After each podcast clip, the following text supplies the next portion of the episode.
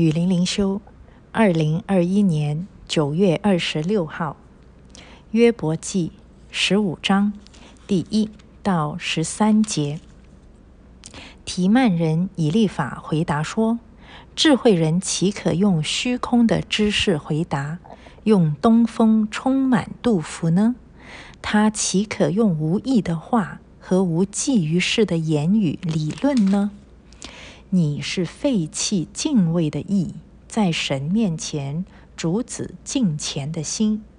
你的罪孽只叫你的口，你选用鬼杂人的舌头，你自己的口定你有罪，并非是我。你自己的嘴见证你的不是。你岂是头一个被生的人吗？你受造在诸山之先吗？你曾听见神的密旨吗？你还将智慧独自得尽吗？你知道什么是我们不知道的呢？你明白什么是我们不明白的呢？我们这里有白发的和年纪老迈的，比你父亲还老。神用温和的话安慰你，你以为太小吗？你的心为何将将你逼去？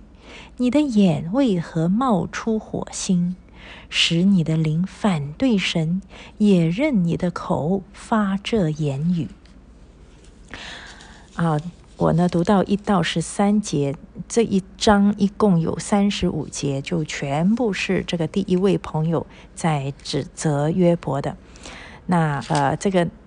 这是第二轮的对话了啊！第一轮呢，就是三个朋友，呃，轮流跟指责约伯，而约伯呢，每一个都啊怼回去，就反驳他们。那第一轮的这一个三个朋友呢，都有同样的套路，就是一开始指出他不对，然后呢，说出神有多伟大，然后呢，意思是说这位伟大的神不会做错事情，所以一定是你犯罪，所以就被神惩罚。所以你只要悔改呢，你就会很喜乐、很开心，样样都亨通啦，就没事了。所以这个是他们的呃比较客气的一种劝告啊，他们是怀着善意，按照他们的思维来劝告约伯的。啊，他们呢就觉得自己这样做肯定是对的，可是他们万万没有想到，这个浑身长疮又刚刚死掉所有的儿女、失去所有家财的这个倒霉透顶的人，居然会拒绝听从他们的话啊，还对他们呢反驳、讽刺。还不断的说自己没有错，甚至说我要跟上帝理论。哎呦，你这个人这么狂妄，连到了这个份上啊，你都不肯谦卑下来。所以他们呐，第二轮就发起了一个更不客气的进攻。所以第二轮这个第一位朋友第二次跟啊约伯开口说话，就比第一次更加不客气。因为第一次呢，他到最后都还会有一些安慰的、正面鼓励的话啊。那这一次呢，就完全没有了，就一直都是在那里指责、指责、指责到最后为止。啊，那一开始他就说：“智慧人岂可用虚空的知识回答，用东风充满杜甫呢？”就是他说：“你说这些话，你前面说了这么多为自己辩解的话，都是虚空。”没有知识的一些话，那我呢就写在旁边，我就写说：你们听不懂发自肺腑的真心话，你们只听得懂啊符合你们程度的话语。这个是我应该是几年前写在那里的，确实啊。然后啊，继续啊，这个这个朋友就说提曼人就说他岂可用无意的话和无济于事的言语来理论呢？啊，那这个指的就是约伯所说的话是毫无益处的。你这么强嘴呀，你嘴巴这么硬啊，无济于事的啊，还有什么好理论？为什么你到这个份上还要嘴巴这么硬来跟跟我们，甚至跟上帝理论呢？然后他说：“你是废弃敬畏的意，在神面前阻止敬虔的心啊！”啊，来到这里呢，我就发现，啊，我就我的感觉，这这个朋友他。真的是听不懂啊！约约伯之前讲的都是发自肺腑的、很真心诚意的话。虽然呃跟他所设想的不一样，可是却是真心的。那为什么他会听不懂呢？我就觉得这这样的基督徒，因为他很自意，他也觉得自己对上帝的认识很深，他又有优越感。而且他看东西，他看上帝的祝福，看上帝的呃降灾，全部只看今生啊。他对上帝的认识呢，都是呃是被动的，因为人怎么样，所以上帝怎么样。所以在这样的一个程度，这这种基督徒啊，既缺乏智慧，又缺乏谦卑，又很优越，有优越感，又不又就是啊不肯啊反省一下自己，这样子的基督徒呢，又很自义啊。他就会他的理解能力就会啊局限于三个层面，你只能在这三个范围之内跟他沟通呢，他会认同你的。第一，你必须要认同他的一切想法，就是他说这样才是对的啊，你说的对啊。他说你儿女死了，那是因为他们不敬畏神啊，所以他们才会死的啊，你说的对。你失去一切，那也是因为你不敬畏神，所以你活该失去一切。哦，你说的对。总之呢，他所说的话，你认同他，那么他才来认同你所说的话。所以对他来说，是非真假不是最重要，最重要的是你认不认同我说的话。哈，你认同，你站在我这边，好，那你说话我也认同你，我也站在你这边。啊，所以这个才是，所以他们是以自。自我为出发点的，而不是以真理为出发点。那这个是第一。第二呢，你要听他的建议，就是说，他说好，那既然你认同我啊，那么我叫你悔改，你就悔改啊。我都不知道有什么好悔改。哎，我叫你这么做，你就这么做。哦，好吧哈。我叫你吃这个，你就吃这个。我不想吃，哎，你得听我的啊。如果你不听我的，那你就不对啊，那我就要骂你。啊，OK，我叫你，我叫你转左，你就转左；我叫你转右，你就转右。啊，不管你自己的意愿，不管你有什么解释，你有什么你的理由，我不管，你就要听我的。那这是第二。第三呢，是他听不懂一种更高层面的东西，他的呃思想和信仰只限今生。所以他跟你说的都是今生的东西。哎呀，你今生做得好，上帝就赐你今生的福；你今生做得不好，上帝就夺走你今生所有的福分。他讲的，他只能看见这些物质界的东西。那你跟他说，上帝所赐的福也是是关于永恒的，在今生不一定看得到，不一定要用物质来衡量。哎，他就听不懂了。啊，你在说什么？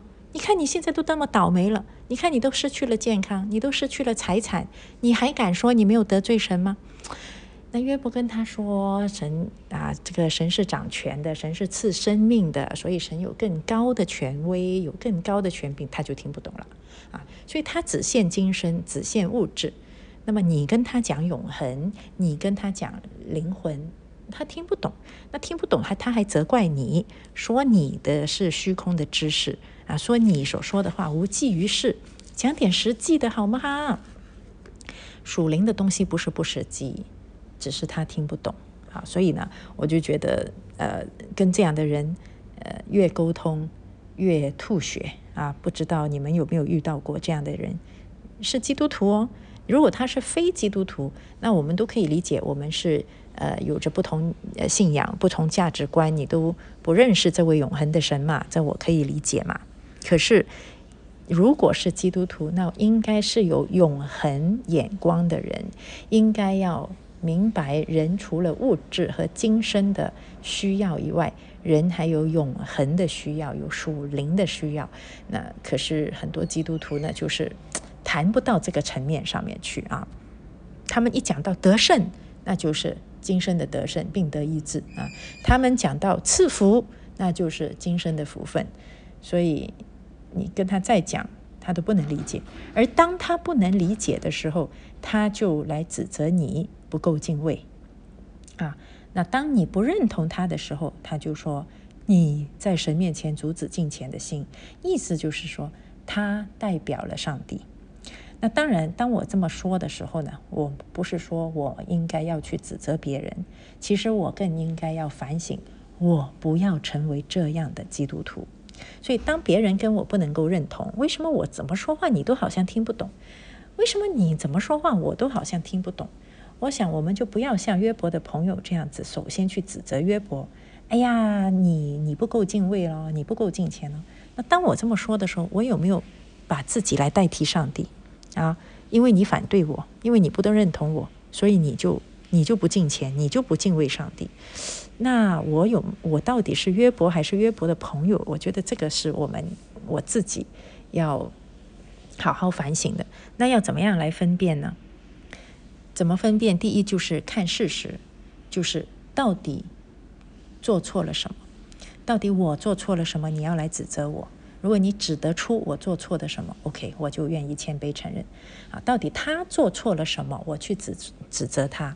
如果他什么都没有做错，我只是看他不顺眼，我凭什么去指责他？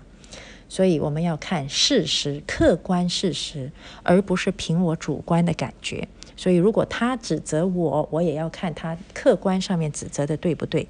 我要去指责他，我也要看客观上面我有没有证据，我有没有事实根据去指责他。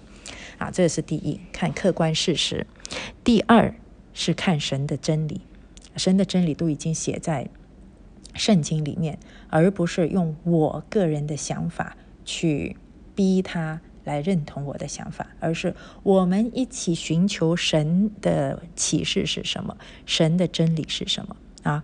要不然呢？你看这个朋友，他不是以神。的真理，他是说，我们这里有白发的和年纪老迈的，比你父亲还老，所以他看的是人的人生经验。哎呀，我吃盐多过你吃米呀，我走桥多过你走路啊，那不代表你就是对的呀。啊，只有神才是掌握完全真理，不代表你年纪老就是就是绝对对啊。然后他说，神用温和的话安慰你，你以为太小吗？不是，神什么都没有说，还没有说啊。之前都是他说的，是他们这三个朋友用他们认为比较温和的话去安慰约伯，而约伯不听，所以他就生气。他把自己的话当作是神的话，而这个就不对了。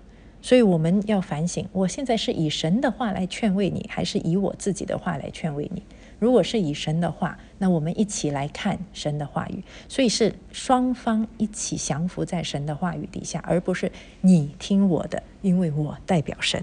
所以这个呢，我觉得我们在指责，哎呀，你像约伯的朋友啊，哎呀，你要把不要把自己当神呐？我们这样子指责别人之前，先自己反省一下，我会不会像约伯的朋友？我会不会把自己当神？那？